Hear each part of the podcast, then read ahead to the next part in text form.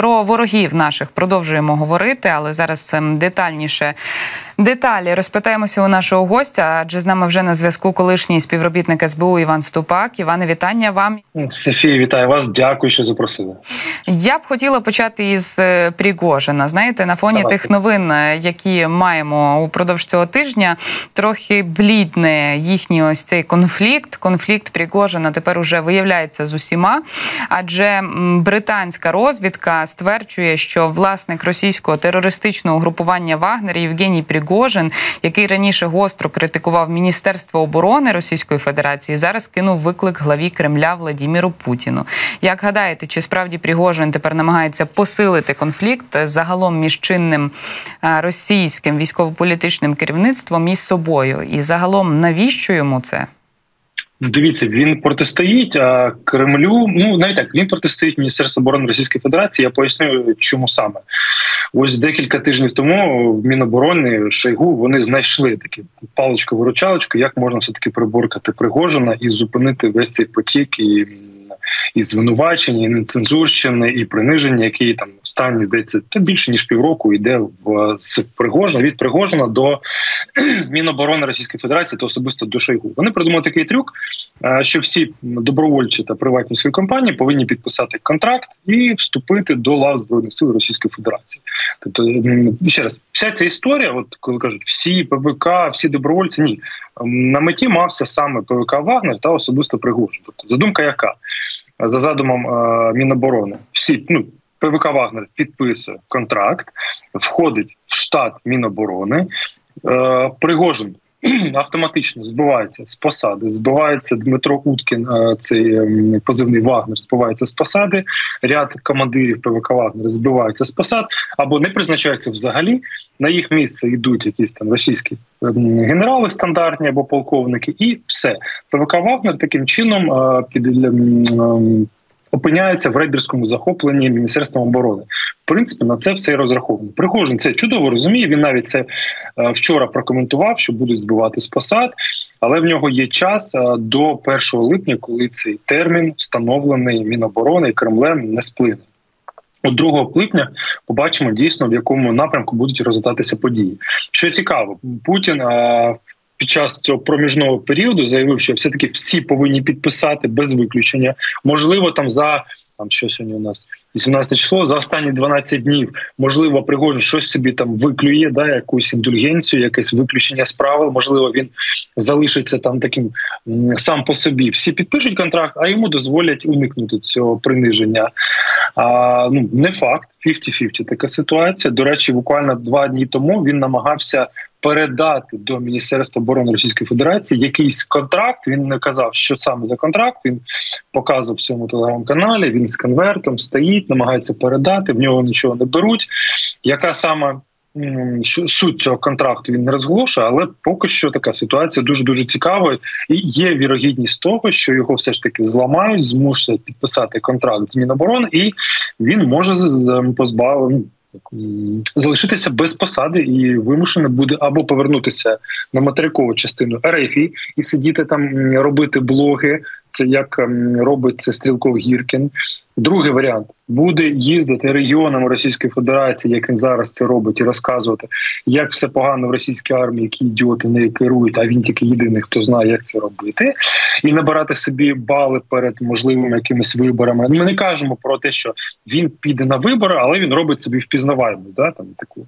І третій варіант може поїхати в Африку і там займатися бізнесом, як це в принципі е, зараз відбувається паралельно з процесами в Україні. Е, Знаєте, Іване, я зазвичай оте їхні, оці їхні чвари називаю жабогадючними е, таким ко- конфліктами, і от ми бачимо, що все розпалюється і розпалюється. Звісно, е, є якісь такі моменти, коли вони там роблять вигляд, наче вони всі об'єднуються навколо так званої СВО, а насправді російсько-української війни. Але конфлікт загострюється, загострюється і загострюється. Про що нам це свідчить загалом? Е, Чи на Росії вже починають боротися за політичний вплив, можливо, за владу загалом? Бо ми ж тут в Україні сподіваємося, що Російська Федерація розвалиться, ну але навряд чи воно станеться там завтра, післязавтра, чи бодай там до кінця цього року. Але загалом, чи вони от готуються теж до такого варіанту, що рано чи пізно доведеться там один з одним битися для того, аби вплив ділити, і можливо регіони навіть. Так, точно дивіться, я ще раз скажу вашим глядачам. Багато хто каже: Ой, наша нам та Росія? Що ми там типу, аналізуємо це все? Перепрошую, наше там то це жаба гадючество, да але для розуміння ситуації ми ж повинні розуміти, що відбувається. Якщо є там якісь процеси, то е, і ми можемо ну з боку держави, з боку нашої розвідки, контррозвідки повпливати на ці процеси, підпалити ще більше. Якщо там якийсь такий тлеючий конфлікт, то якщо є можливість його там зробити не тлеючим, да таким таким серйозно палаючим, то вайно, да наші військові, наші розвідники, контррозвідники, я впевнений, вони вслідковують і так чи інакше підігрівають цю історію. Чим більше роз'єднання в Російській Федерації, чим чим менше монолітності, тим краще для нас. Так ну там це дає імпульс нашим військовим, це дає депресію російським військовим, які сидять в окопах, які бачать, що там постійно один одного гризуть, їдять, підсиджують. Це ну дійсно так впливає негативно на них. Що ми повинні розуміти? Що зараз цікава історія з Ділімханом. Да? Він там вже тривалий час не з'являється в ефірі. Є в російському сегменті гуляють такі плітки, що, начебто, це е, Пригожин підставив злив позиції українським військовим, злив позиції Делімханова, де він зараз там своїм кортежем проїжджав по півдні України, і в нього було влучення е, ракетними комплексами, вірніше хаймарсами. І зараз він перебуває в тяжкому стані, десь в Таганрозі. Ну, звісно, це плітки, але ну не ну, немає самого Делімханова, але е, ну плітки з'являються да, поперед нього. Е, що важливо ще в російському цьому естеблішменті? Естеблішмент, ну, можливо, неправильний естеблішмент. Ну окей, ці медійні персони, да, військові, які зараз вилізли. Я маю на увазі російські воєнкори, Пригожин, Гіркін. Вони зараз на набувають ще більше впливу на російських громадян, на цих мешканців Російської Федерації. Їх постійно читають що вони ці люди замічають? Вони починають не то, що замічати, вони починають це ретранслювати на суспільство російське. Влада Російської Федерації поступово вони відчувають, стає слабкою. Вона стає поступово неадекватною. На підтвердження цих слів ми бачили обличчя російських воєнкорів на зустрічі з Путіним, коли е, він там розказує про 100-500 тисяч українських там військових загинувших, про 100-500 тисяч одиниць техніки. Він не може пояснити, які цілі спецоперації на якому етапі вони можуть закінчитися, коли вони закінчаються, російські воєнкори розуміють, що влада. Та влада, в яку вони вірили, поступово втрачає зв'язок з реальністю. В принципі, вони це раніше бачили, але поступово в них це ця думка засідає, і вони починають розуміти, що та ні, ну, ну найближчим часом треба відчалювати від цієї влади, і треба щось або своє робити, або а, чіплятися до когось більш сильного. Чудово розуміють ці воєнкори, що Росією правлять правлять люди, яким вже під 70. комусь за 70, комусь близько 70, і ну адекватності з кожним роком шукати. Ну там не варто да все менше менше цієї адекватності. Всі розуміють, що треба шукати якихось молодих, перспективних, енергійних. І зараз я думаю, вони будуть всередині Росії шукати на кого ж можна звернути увагу, на кого можна робити ставки. А оці ставки, які вони робитимуть, е, російсько-українська війна буде тут визначальним фактором, бо загалом ми можемо побачити, що на Росії є такі дві основні гілки конфлікта. Е, деякі навіть депутати Держдуми говорять про те, що так зване СВО не досягнуло своїх цілей, пора вже згортатися, демілітаризували, ну щоправда, свою армію та й годі. А інші навпаки готові розтягувати цей конфлікт ледь чи не, не на десятиліття. Тож, е, якщо Путіну все ж почнуть шукати заміну, до якої гілки віхи, так би мовити, належатиме його потенційний наступник? Як гадаєте ви?